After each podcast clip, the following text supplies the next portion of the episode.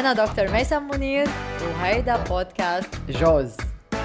هاي أنا ساندي، ولأني كتير حشورة وعبالي أفهم كيف أتصل أكثر مع ذاتي سجلت هيدا السيزن مع ميسم. بالحلقة السابقة خبرتين عن قانون الرغبة أو قانون النية سميتيه، وحكيت عن عناصر تحقيق هالقانون. عنصر من هالعناصر كان إنه نكون نحن attentive أو واعيين أكتر باللحظة الحاضرة. فيك تخبرينا أكتر كيف فينا نحقق هيدا الشيء بيومياتنا؟ نحن بكل يوم عنا فرصة، مش بكل يوم حتى، نحن بكل لحظة عنا فرصة إنه نكون واعيين أكتر للأشياء اللي عم بتصير معنا بحياتنا. وممارسة الحضور الواعي شيء نحن بنقدر ندرب حالنا عليه، والعلم لاحظ دراسات أثبتت إنه كل ما الشخص بيدرب حاله إنه يكون واعي أكتر، كل ما بينمي الأجزاء من دماغه يلي مرتبطة بهيدا الحضور، وكل ماله بيقدر يحقق هيدا الحضور بشكل تلقائي أكتر، لأنه خلص بيصير الدماغ يتدرب على هيدا الموضوع. وتقنيات مثل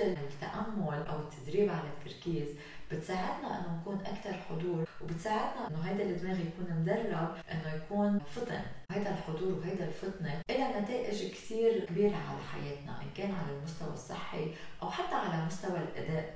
أنه أنا إذا كنت حاضرة وكنت بفطنة معينة، أكيد المهمة اللي بين إيدي تخلص أسرع من أنه أنا أكون مشتتة أو أكون أنا عم بعمل شيء بين إيدي وراسي بمحال تاني. وللأسف الحالة الطبيعية للدماغ أو اللي سماه العلماء default brain mode، أنه الدماغ بيكون بحالة مرتاحة أو بالحالة default، هي حالة جدا مشتتة. هي حالة عادة الدماغ بيكون سرحان فيها، ما بيكون مركز، وبيكون يا أما عم بيتذكر أشياء من الماضي أو بيكون في تهيؤات للمستقبل مثل daydreaming أو توتر أو خوف على شيء معقول يصير بس هو لسه ما صار ومنه بهيدا اللحظة. فهيدا الحالة العلماء قالوا إنه نحن إذا ما بندرب دماغنا وإذا ما بننتبه إنه نكون واعيين أو نكون عم نشتغل مع دماغنا، للأسف هيدا هي الحالة الطبيعية يلي الدماغ بيروح فيه. فنحن هون منشوف إنه كتير مهم ولازم ناخدها بشكل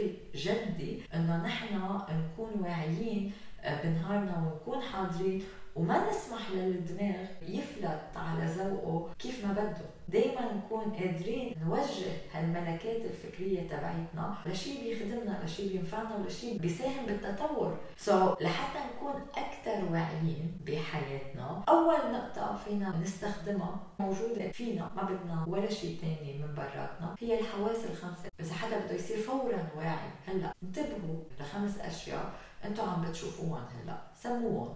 هيدا بترد الانتباه للحظة الحاضرة. بعدين خليني أسمي 4 أشياء أنا عم بحس فيهم، بعدين بقول خليني ركز على 3 أشياء عم بسمعهم، بعدين خليني لاقي 2 شغلتين أنا بقدر شمهم، وخليني ركز على طعمة أنا عم بحسها حتى لو هلأ أنا ماني عم باكل.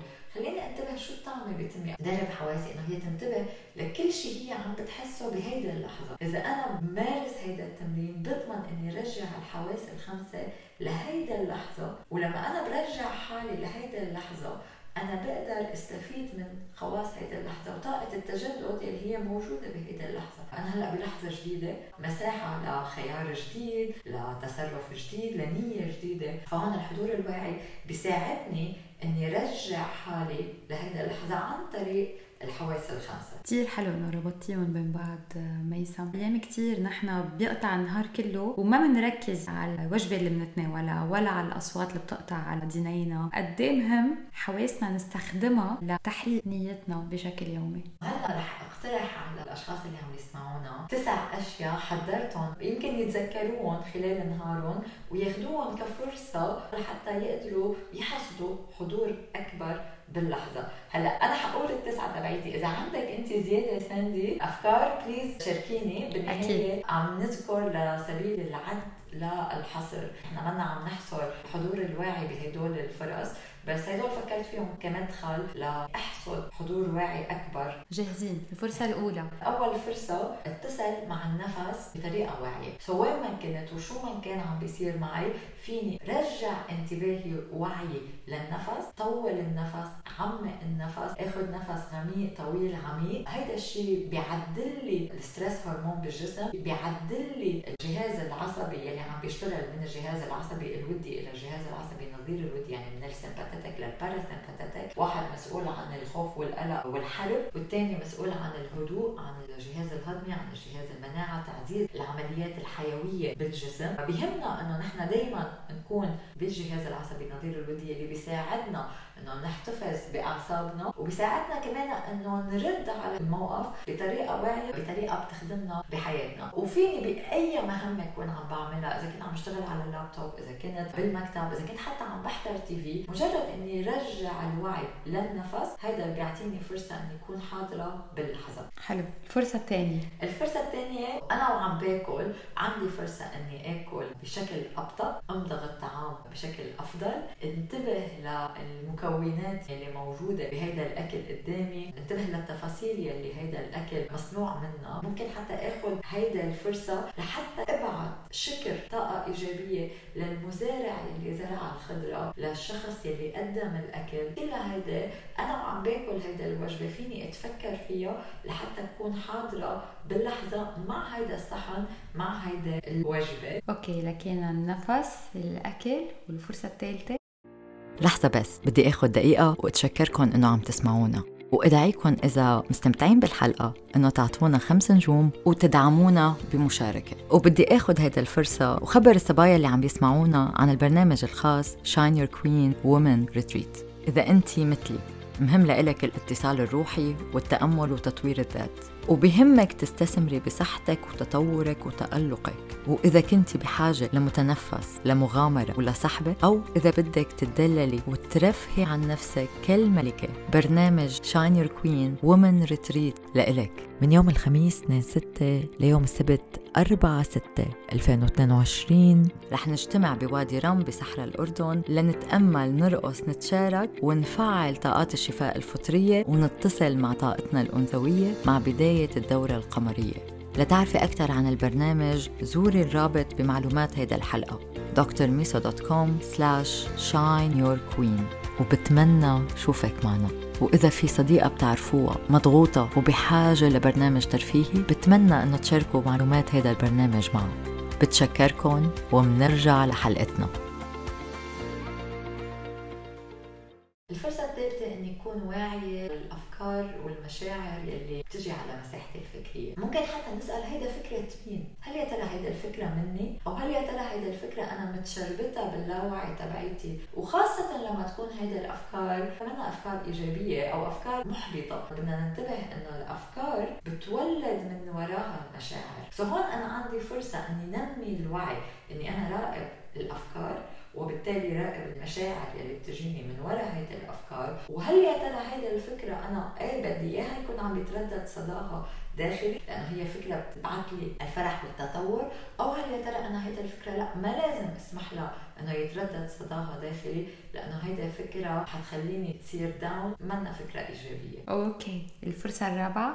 الفرصة الرابعة هي أني أنا أصغي بعمق وبهدوء واستمع، وخلي عن جد الوعي تبعيتي حاضر أنا وعم بسمع للشخص اللي مقابلي. الإصغاء بعمق هي فرصة لحتى ننمي الوعي تبعتنا، وفرصة لحتى نتدرب إنه نكون حاضرين باللحظة وعم نسمع الشخص اللي قدامنا. الفرصة الخامسة. الفرصة الخامسة هي ممارسة الجراتيتيود، الامتنان. لما انا بكون عم بكتب تمارين الامتنان بالجورنال تبعيتي، عم بعمل الجراتيتيود ليست، هيدا فرصه لحتى اكون حاضره مع كل نقطه انا ممتنه لها، وحتى اسمح للشعور انه يرجع يجيني وينهمر علي وارجع عايشه من اول وجديد.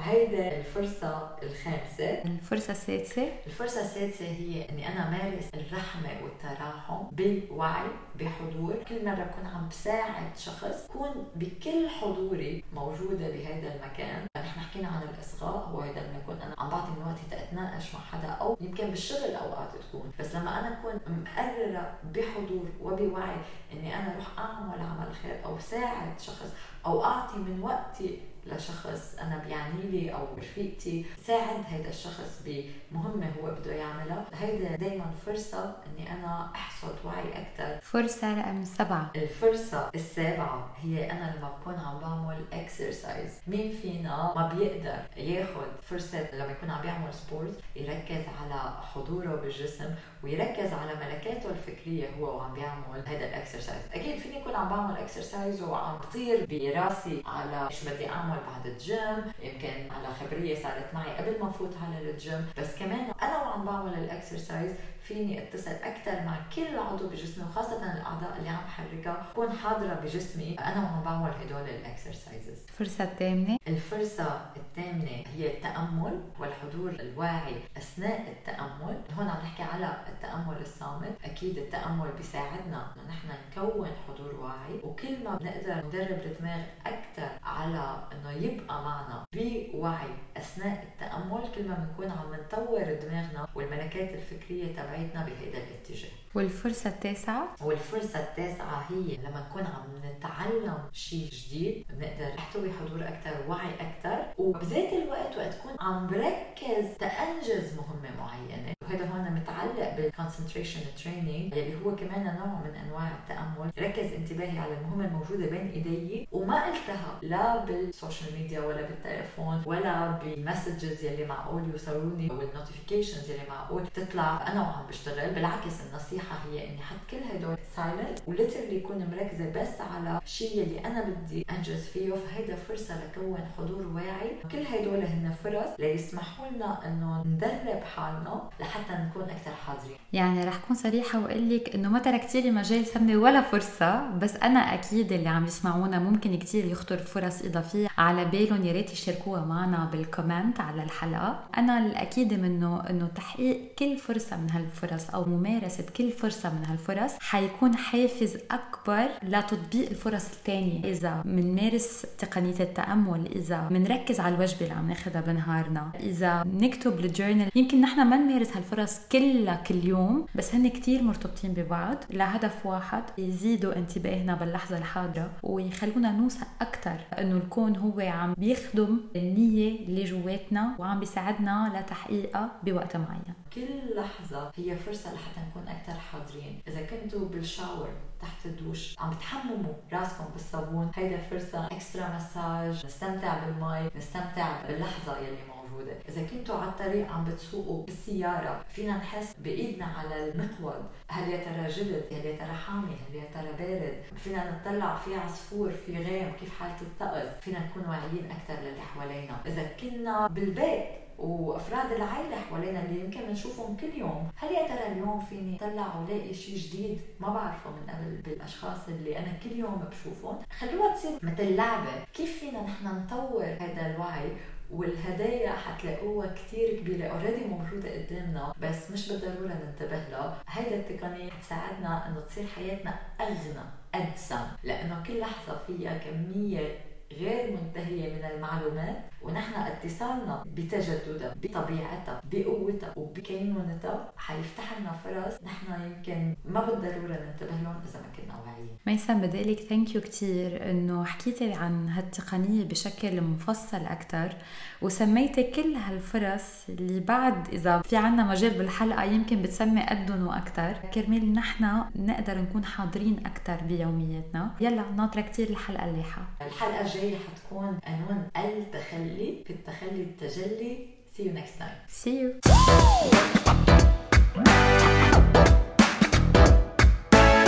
وهيدي فكرة جديدة لنحقق النجاح بحياتنا، بدعي الكل يجربه. إذا حبيتوا الحلقة لايك، سبسكرايب وشاركوها مع أصحابكم.